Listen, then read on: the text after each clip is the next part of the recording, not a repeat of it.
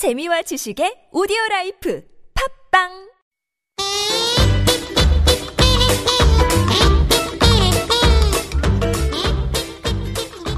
From staircases to tombs, the most fascinating mysteries throughout history can be found on the very last segment of Weird and Wonderful.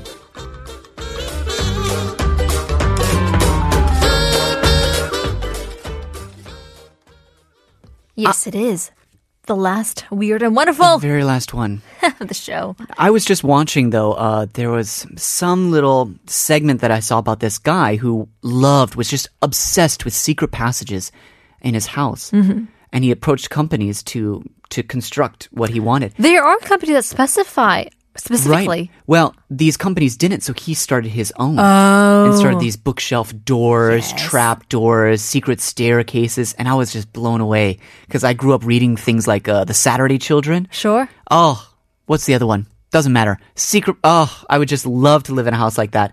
And that brings us to our first one, which is the Helix Staircase. I've always dreamed of having a hidden staircase. So did I. Comes from my room. Or not even just a hidden one. I've always wanted like a spiral staircase. Oh, right. But for this one, I always, not always, but I didn't know the difference between the helix staircase versus the spiral staircase. It's basically the same shape, but the helix stairways have the handrails, and they don't have that little center pole. You know what I mean? Oh. So spiral staircases have like a center. Oh, they might be a little bit wider and go around a center. Right. But helix kind of curls around itself. Exactly. So according to a legend, there was a Loretto Chapel, a former Roman Catholic church located in Santa Fe, New Mexico, which attracted tourists with its staircase. But this is the reason and the story why. The architect, excuse you. Bless you. Awesome. Thank you. The architect of the Loretto Chapel unexpectedly passed away during the construction.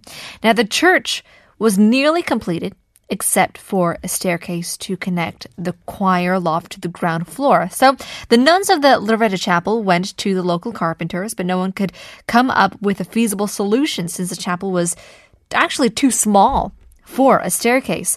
A short time later, a strange-looking man appeared at the door of the chapel and told the nuns that he would be able to do the job, asking for complete privacy, although during the construction.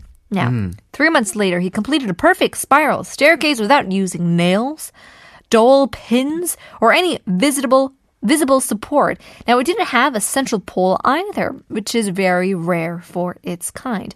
Now, what's more mysterious is that the man who made the staircase vanished, just disappeared after construction.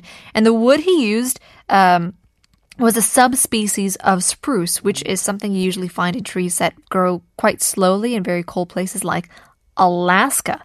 But keep in mind, this is Santa Fe, New Mexico. This is like the part of the desert lands in the United States. Now, so the nuns of the Loretto Chapel attributed to the staircase to a miracle, a divine event that seems to transcend the natural law, and they believe that the man who came to create the staircase was probably sent from heaven.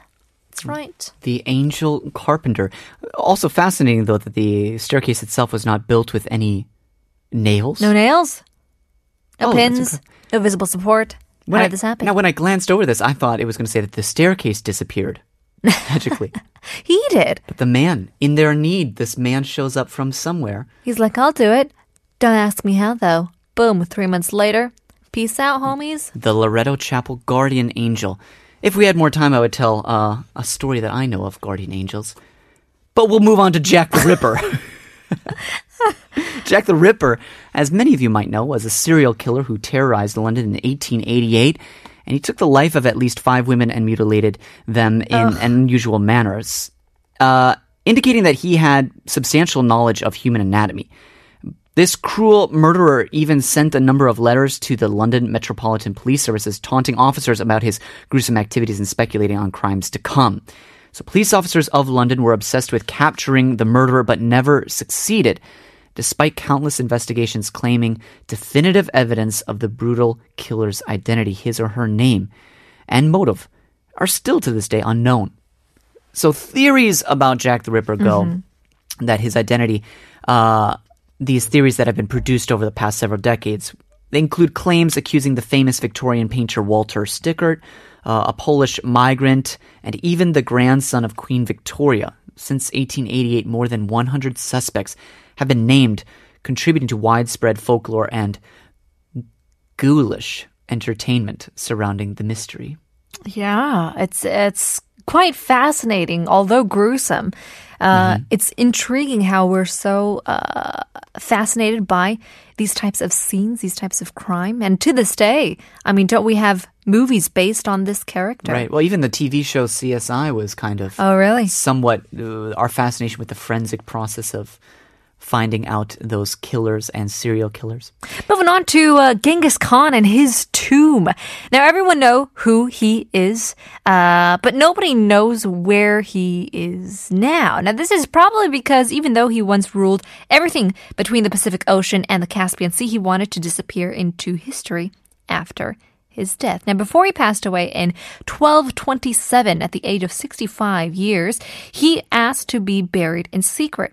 Now, following his order, a grieving army carried his body home, killing anyone it met to hide the root. And when the emperor was finally laid to rest, his soldiers rode 1,000 horses over his grave to destroy any remaining trace. Wow. His dedication. Now, there have been a lot of attempts to find his tomb by grave robbers, adventurers, and archaeologists as well, including the National Geographic's Valley of the Khans project, which even used satellite imagery in a mass hunt for the gravesite. But they all met with failure for many reasons, including vast expanses of wilderness and Mongolians who want to respect the decision of Genghis Khan, thinking that opening it now would only violate his wishes, and the tomb still remains as a mystery that's endured for nearly 800 years. Will we ever find the tomb?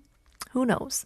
Who knows? But speaking of people dancing over his grave, maybe these people were contributing. In July of 1518, a woman named Frau Troffi turned onto a narrow street in Strasbourg and began dancing. And she seemed unable to stop, and she danced until she collapsed from exhaustion. After resting, she started to dance again. And within a week, more than 30 other people were similarly affected.